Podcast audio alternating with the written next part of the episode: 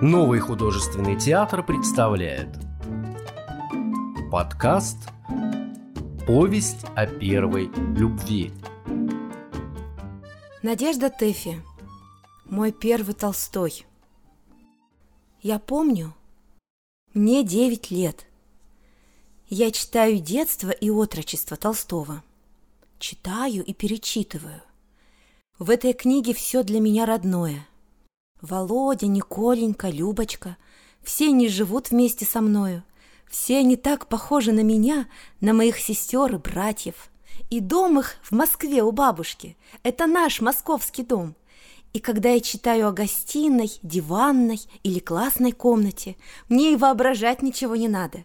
Это все наши комнаты. Все свои, все родные – и даже бабушка, смотрящая вопросительно строгими глазами из-под рюш своего чепца, и флакон с одеколоном на столике у ее кресла. Это все такое же, все родное.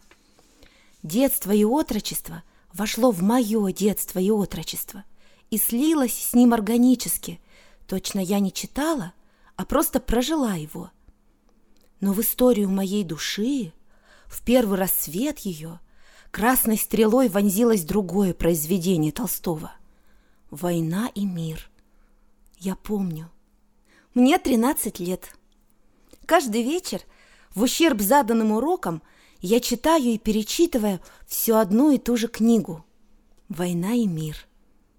Я влюблена. Я влюблена в князя Андрея Балконского. Я ненавижу Наташу. Во-первых, от того, что ревную – а во-вторых, от того, что она ему изменила. «Знаешь, — говорю я сестре, — Толстой, по-моему, неправильно про нее написал. Не могла она никому нравиться. Посуди сама. Коса у нее была не густая и не длинная, и губы распухшие. Нет, по-моему, она совсем не могла нравиться. А жениться он на ней собрался просто, из жалости. Потом еще мне не нравилось, зачем князь Андрей визжал, когда сердился. Я считала, что Толстой это тоже неправильно написал. Я знала, наверное, что князь не визжал. Каждый вечер я читала «Войну и мир». Мучительны были те часы, когда я подходила к смерти князя Андрея. Мне кажется, что я всегда немножко надеялась на чудо.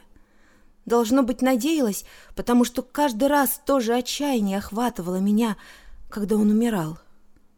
Ночью, лежа в постели, я спасала его. Я заставляла его броситься на землю вместе с другими, когда разрывалась граната. Отчего ни один солдат не мог догадаться и толкнуть его? Я бы догадалась, я бы толкнула. А потом посылала бы к нему всех лучших современных врачей и хирургов. Каждую неделю читала я, как он умирает, и надеялась, и верила чуду, что, может быть, на этот раз он не умрет. Нет, умер, умер. Живой человек один раз умирает, а этот вечно, вечно. И стонало сердце мое, и не могла я готовить уроков. А утром, сами знаете, что бывает утром с человеком, который не приготовил урока. И вот, наконец, я додумалась решила идти к Толстому и просить, чтобы он спас князя Андрея. Да пусть даже женит его на Наташе. Даже на это иду, даже на это. Только бы не умирал. Спросила гувернантку, может ли автор изменить что-нибудь в уже напечатанном произведении. Та ответила, что как будто может, что авторы иногда для нового издания делают исправления. Посоветовалась с сестрой – Та сказала, что к писателю нужно непременно идти с его фотокарточкой и просить подписать, иначе он и разговаривать не станет. Да и вообще с несовершеннолетними они не разговаривают. Было очень жутко. Из-под узнавала, где Толстой живет. Говорили разное. То, что в Хамовниках, то, что будто уехал из Москвы, то, что на днях уезжает. Купила портрет. Стала обдумывать, что скажу. Боялась не заплакать бы, от домашних свое намерение скрывала, нас смеют. Наконец решилась. Приехали какие-то родственники. В доме поднялась суетня, время удобное. Я сказала старой няньке, чтобы она проводила меня к подруге за уроками. И пошла. Толстой был дома. Те несколько минут, которые пришлось прождать в передней, были слишком коротки, чтобы я успела удрать, да и перед нянькой было неловко. Помню, мимо меня прошла полная барышня, что-то напевая. Это меня окончательно смутило. Идет так просто, да еще и напевает, и не боится. Я думала, что в доме Толстого все ходят на цыпочках и говорят шепотом. Наконец, он. Он был меньше ростом, чем я ждала. Посмотрел на няньку, на меня. Я протянула ему карточку и, выговаривая от страха «Л» вместо «Р», пролепетала. «Вот, просили фотографию подписать». Он сейчас же взял ее у меня из рук и ушел в другую комнату.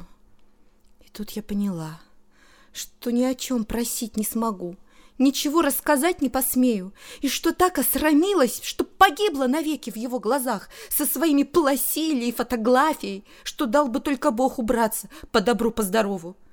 Он вернулся, отдал карточку. Я сделала реверанс. «А вам, старушка, что?» — спросил он у няньки. «Ничего, я с барышней». Вот и все.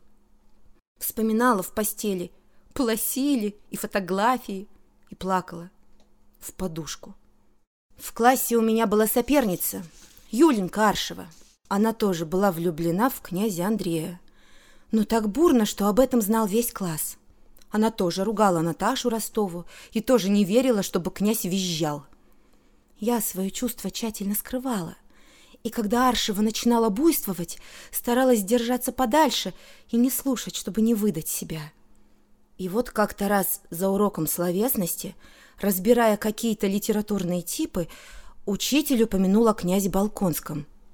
Весь класс, как один человек, повернулся к Аршевой.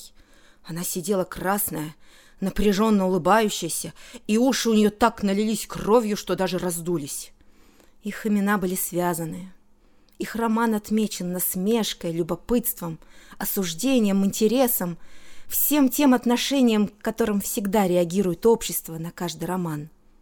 А я, одинокая, с моим тайным незаконным чувством, одна не улыбалась, не приветствовала и даже не смела смотреть на Аршеву. Вечером села читать о его смерти. Читала и уже не надеялась, и не верила в чудо. Прочла с тоской и страданием, но не возроптала. Опустила голову покорно, поцеловала книгу и закрыла ее. Была жизнь, и сжилась, и кончилась. Другие выпуски подкаста ищите в популярных библиотеках подкастов по поисковому запросу «Сказки на день», а также в социальных сетях в группах нового художественного театра, где найдете еще много чего интересного.